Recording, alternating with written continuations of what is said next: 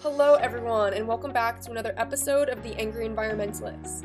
In today's episode, we have a very special guest speaker who is here to talk about her 25 plus years of experience studying sharks.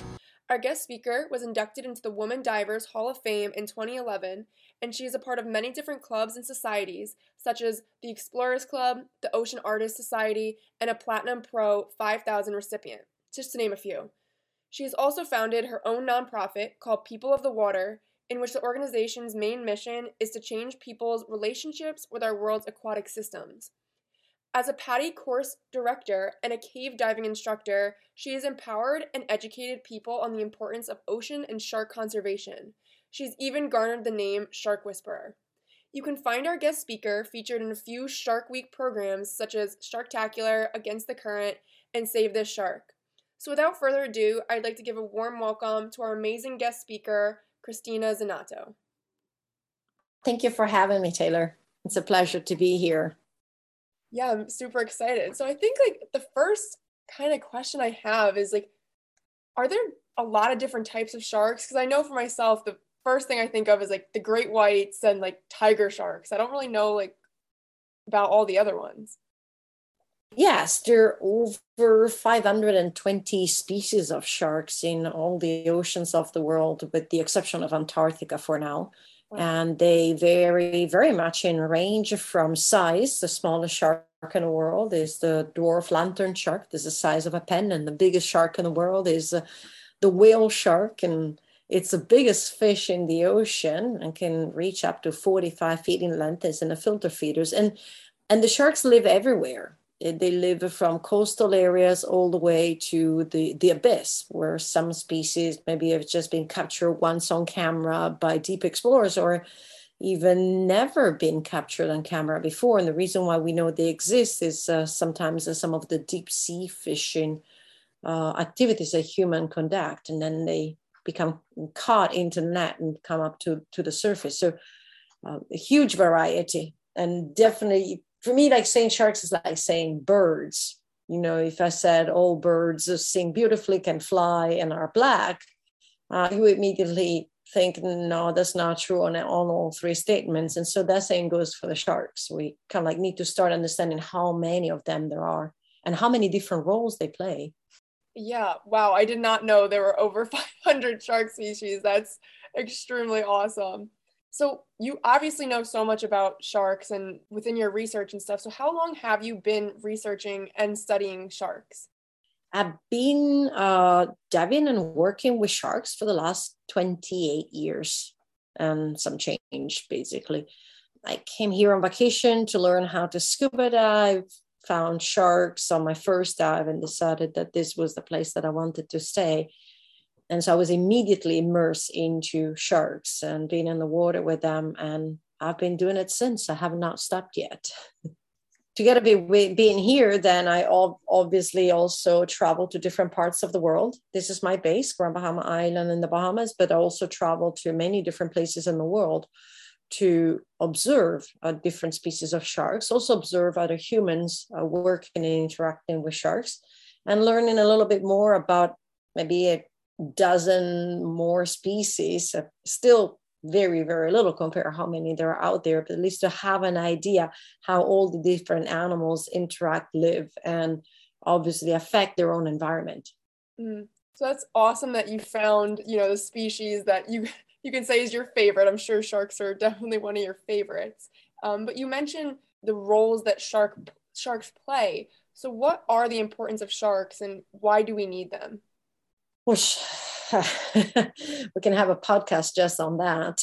um, sharks are um, apex predators, but also um, in the role of apex predators become also mesopredators, but they at the end of the day I call them cleaners. So sharks are there to maintain the balance of the ecosystem by eliminating uh, those prey within their diet that are uh, dying, there are sick, uh, maybe there are dead or they're injured.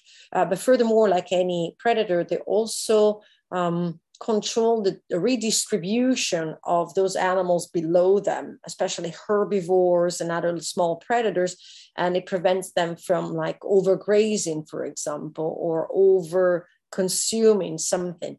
Um, would say sharks are almost like the wolves of the sea. And so their importance is related in maintaining a health ocean web, uh, which then in the end reflects in a health uh, fisheries for humans. Because at the end of the day, there's um, we are on the top of the food chain, and there's quite a lot of people that still depend on fisheries uh, for survival. And so the survival of the sharks is uh, directly linked to the survival of the human race. So I think sadly, the role of these apex predators have taken the role of being feared by people, being the big bad wolf. And I'd love to now dive into, uh, funny I say dive, uh, dive into why people shouldn't be scared of them and why we need them. You know, we're scared of something. I think as humans, we get scared of something and we don't want it. We want to eradicate it. So let's talk about why we shouldn't be scared of them. Well, I understand fear. Like you said, they're apex predators, and it's uh, ingrained in us and our ancestors to be afraid of anything that has a fangs and claws and could literally uh, eat us alive. But the thing is that that is what all we think about sharks, and that is uh, very much not true. Even the biggest of the predators, the great white, uh, does not feed on humans nor actively hunts humans. We have very few incidents between uh, big hunters of feed on animals, our prey, and humans compared to the amount that they were in the water. We should not fear them because they um, are not interested in us but we need them in a certain way. The oceans belong to them. So, no, in a certain way, excuse me. The oceans do belong to them. And we as humans need to learn to adapt to this reality. Um, the likelihood of being bitten or even furthermore being eaten alive, as most people are afraid of by a shark, is like very, very, very low, even for those people that are in the ocean every day. So it's not just, oh, well, it's, you know, obviously, if I live in New York City, my likelihood is very low. I'm talking about the people that are in the water. There are 11 and a half million people that go in the water in the United States every year in one form or the other. Um, negative shark encounters sometimes are in existence for a whole year, or maybe we have one or two or three. And those are the things that we need to uh, pay attention to. So I think the fear is a little bit um, caused by our instinct of survival. And a little bit of fear is okay because uh, fear is what has kept us alive. When I burn my hand on the stove, then I learned to fear the heat that comes from the stove and not burn my hand anymore. But the fear of sharks goes beyond that, has been turned into a phobia and phobia prevents us from actually seeing what the reality is, what the truth about sharks is, and actually how vulnerable sharks are. Not how dangerous they are, but how vulnerable they are from our presence. Yeah, I think that's important to note that distinction because, like myself, I'm scared of spiders, but I respect their their ecosystem service, you know. So having that like healthy fear or something. But also, I saw on the news and also from your LinkedIn post about that person that was sadly attacked and killed by a shark and how the news portrayed this shark in such bad lighting and how this shark is people killers, dangerous, monstrous, and all these words that they use to describe sharks in general. And they forget to talk about how rare this is. So can we can we talk about that a little bit? Yes, that was a very unfortunate incident. Uh, the swimmer Simon was um, very much uh, severed uh, by the shark in what was like what looked like a direct uh, intent of um, attacking, uh, which uh, may give the impression that the sharks was looking for for a prey but even that is so remote. I receive so many messages from people that swim there every day. Um, there's been people swimming and training there for the last 60 years, and this was the first incident in those 60 years. I have no words of you know like a consolations i think it is absolutely horrifying for a family to go through that and through that thought and that process Um, but what happened is the shark was turned into this monster, into these vicious creatures, into all these negative connotations. When in the end, my post was about saying this was an act of nature. And nature, yes, may appear cruel to us or may feel, let's use the word aggressive or vicious, but at the end of the day, the, the sharks only had one intent, which was in that moment feeding. They had no ill wishes in a certain way towards the human. It's not that when, oh, this is a human, I'm going to intentionally hurt this human. It was just a case of mistaken identity in which the sharks went, this is a prey, and I'm going for the prey. Um, like I said, as horrible as this is, it was a natural behavior. And I think the most aggressive creature on this planet, it's us the way we violently act onto each other, not for survival, not for direct hunting, not for food, but for many a reason greed, money, power um, is actually way more vicious than any animal out there. Mm-hmm. Yeah, I 100% agree. As, we, as humans, we hunt for sport sometimes and just for trophies, but animals don't do that. Animals are purely hunting for food and sustenance. And the difference is they hunt and consume whatever is needed. Uh, humans sometimes hunt, and like if they find, if a spearfisher finds 10 lobsters, they'll spear 10 lobsters, although they only need to eat a couple. So we also have this way of going in and collecting everything that we can find instead of saying, well, I only need a couple of fishes and just going to spear a couple of fishes.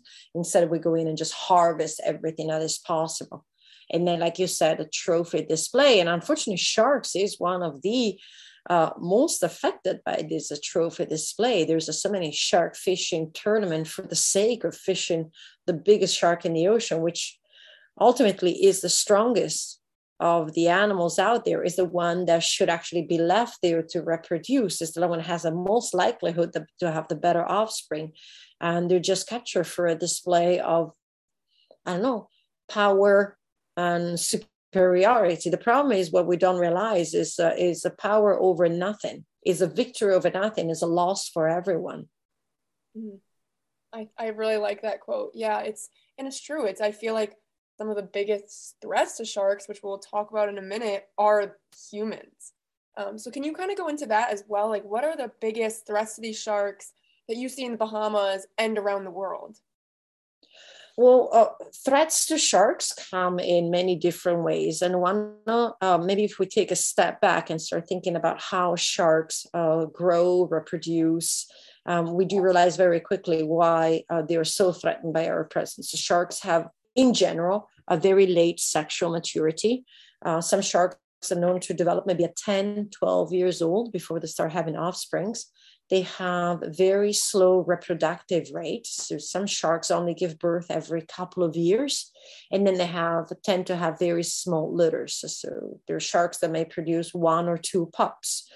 Um, all these numbers um, basically maintains the sharks are predators in check. So you don't want to have overpopulation of sharks, and that's how nature puts them in, in, in check. However, here we come along and we start doing quite a lot of things. We first direct attack sharks. So we fish sharks. In a certain way, we overfish sharks. An animal that reproduces so slow and so late is very quickly overfished because it doesn't keep up with the amount of animals that we pull out of the ocean. We do do that through direct hunting of the animals, so targeting, but also indirect. Um, a very um, negative method is, for example, long lining, as well as uh, like uh, drift nets, basically those nets that scoop everything up in, from the ocean, and then both of them cause what we call bycatch. So the bycatch is the waste product of our intended target. And there are some um, creatures out there that are fish and cause one in 10 of their bycatch. That means for every one pound of this animal taken out of the ocean, there's 10 pounds of bycatch thrown back into the water, traditionally dead. So sharks are fished uh, directly, they're fished indirectly. Uh, we have the finning industry, which is the practice of capturing sharks and uh, cutting their fins off, although some countries now have this kind of rule of fins attached, they're still pulling out so many animals out of the water just for their fins. And then we attack them indirectly. Uh, by doing bycatch, we take quite a lot of food out of the ocean that causes obviously imbalances in the ecosystem, including to them and all the other predators and animals involved into these webs. We are polluting the oceans um, with chemicals, with plastic, with uh, um, elements that affect how uh, basically this accumulates into their into their flesh but ultimately um, some of it is also how they migrate and how they move. And I've been listening to different professors and how sharks have changed, how sharks have disappeared from some areas, how sharks have moved out, and then some have moved in. And so all these environmental effect that we do to them. And then we have coastal development. So quite a lot of species use uh, river estuaries, bays, mangrove areas to reproduce, to live their youngs. And through excessive coastal development, boat traffic, noise pollution, we are actually depriving them of safe areas where to keep their youngs. So they are bombarded by our presence on all these different levels. Mm. Yeah, it seems like humans, it seems like humans are the theme for a lot of animal peril. So, which is sad. We are. We absolutely are. So, kind of going into your research specifically, what have you focused on in regards to sharks? Well, my work is uh, that uh, my research is based on working with uh, uh, professors. And so, one of the things I do is I monitor the local population that I work and uh, live with. And then I monitor like their size, their growth rate, how often they're on the site, how long do they stay on the site. So just the identification of just one specific group of sharks noticing like pregnancies when they are not pregnant, when they disappear, how long they're there for. Um, incidents like you know how many times males come in and so it's kind of like a long-term diary of their observation a lot of my work is more into communication and basically uh, speaking about sharks to people and changing people's perception of sharks through direct exposure, but also indirect exposure. And, like in this case, into conversations and presentations. And so, sharing a reality of sharks that is very uh, still unknown, that still triggers quite a lot of like naysayer, even if you present them with images and videos, and then transferring what is a science into more palatable information. So instead of writing a paper, I'm more like about sharing some small little details, generalized details that make people uh, start having a different perception of sharks and understanding. Yeah, I think that's super important to learn how to use science communication to actually have people learn and learn that you don't need to be scared of this or here's the actual science in a way that we can all understand it because sometimes we look at those you know scientific literature and we're like what did that say by the end? So i think that's very true. So you talk about how how you have to spend a lot of time with these sharks so i'm sure you get to know them very well and get to know some of these sharks very well. So what's your most memorable experience with a shark? Um, I would say the first time and every time that uh, one of my girls came into my lap and allowed me to pet her. Um, the, the sharks basically initiates this uh, interaction and they'll come and swim either into my chest or into my lap. And naturally, when a shark, when a Caribbean reef shark stops swimming, and they sink to the ocean floor. And uh, contrary to popular belief, which is what a lot of people believe, uh, sharks actually have two systems of ventilating. And most species have a second system called buccal pumping. So they can actually sit motionless and open and close their mouth and um, siphon water in and then push it through the gills where they extract the oxygen for their survival. And uh, having an eight and a half, a nine foot animal swim into your lap and literally saying, even if not literally not, but like physically saying, I trust you. I am okay with this. I don't fear you. I won't run away. It's not a forceful behavior. It's not an aggressive behavior that I have towards them. It's not that I grab them and roll them and hold them is i'm just basically allow them to come in. And this animal says yes in this moment i am okay with it. I think is the most memorable memory but it's the most memorable event no matter how many times it happens. Because for me every time is a manifestation of trust. And every time is a manifestations of a connection that we have. And it might not be the connection that people expect to have you know like maybe between you and the dogs or you and a primate or you and another human being and it cannot be because they are sharks. Not primates not canine not human being. And so as such is a relationship that you establish on their terms on their level which is different. Um, i never say sharks love me. I say i love sharks. But I do believe sharks have a understanding of who I am, what I do down there, and a feeling that is not a threat nor a stress. And as such, they allow this interaction. Now, not all the female, not all the girls in the group want to come into my lap. I have two or three that allow me to do that. The rest doesn't. They're kind of like, yeah, sure, I'll come close to you. You can pet me as I swim by, but I will not sit there and that's reason why for me is even more special because it's not just oh i just you know command something and the sharks obey is actually very much a decision of the single individual wow that's so special that you get to experience that that i think i would be a little scared the first time but i'm sure you're very used to it now obviously you don't fear them um, which is super awesome that you get these experiences well, the first time might be intimidating for anyone, even someone that loves that and wants to feel it is intimidating. And that's what happens when I take down um, those uh, guests that want to try this. Um, if grandma comes in and leans into their into their legs or into their stomach, their first instinct is to push her away. And my job is actually to cut that feeling and I'm going, oh wow, you actually want interaction. So it's like one little a step. Intimidation is normal. Having, like I said, you know, eight and a half foot animals swim towards you and say, "Hey, I'm going to lean into your lap," obviously can cause some um, kind of reluctance at first. Mm-hmm. Yeah, that's awesome. So I think my last thing for you is how can we support shark conservation and how can we support your research? Um, I conduct most of my work um, through my little nonprofit, very little. It's called People of the Water. It's pownonprofit.org. And uh, people can donate, and that money goes towards shark research, but it goes quite a lot towards education.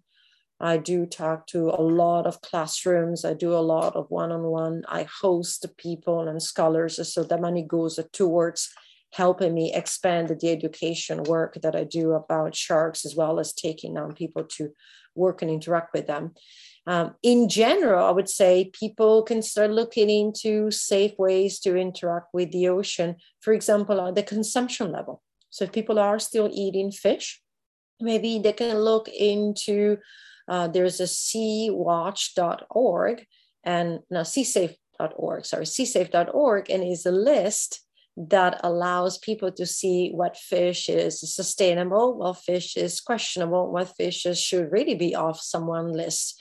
And both from a health point of view, but also from a sustainability point of view. Uh, they can also work on local legislations. Doesn't matter where you are, you can be in a landlocked part of the world and still have a say in the uh, traffic, in the transport, in the import and export of shark products. So wherever your voice is valid, uh, could be the United States, could be Europe, wherever your passport allows you to do, is work towards better legislation to safeguard sharks and watch actually what's happening within the confines of your environment. Don't just think, oh well, I, you know, I live in Indiana. I have nothing to do with the oceans, and as such, I don't have to worry about sharks. I will never affect them. And start looking how many products contain sharks. Um, hidden under different words, including spelling Google, how many words are actually in products that actually mean they're derived from sharks? You'd be surprised how many they are.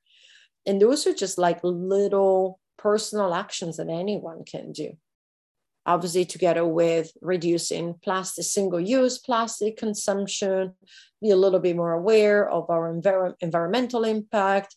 Mm, look into locations where sharks have been protected and if you're a diver if you're a swimmer if you're a free diver support those countries that are protecting the sharks and promote shark tourism.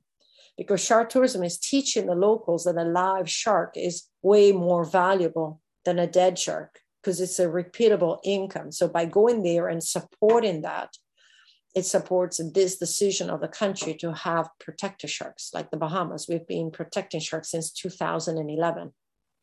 Wow. So th- thank you for all that information. And I will be, for anyone listening, I will put your organization's website and where they can donate to in the description of this podcast. So for anyone interested, you'll be able to easily find that and click that right there. Um, so thank you so much for coming onto the podcast. Is there anything else you want to add?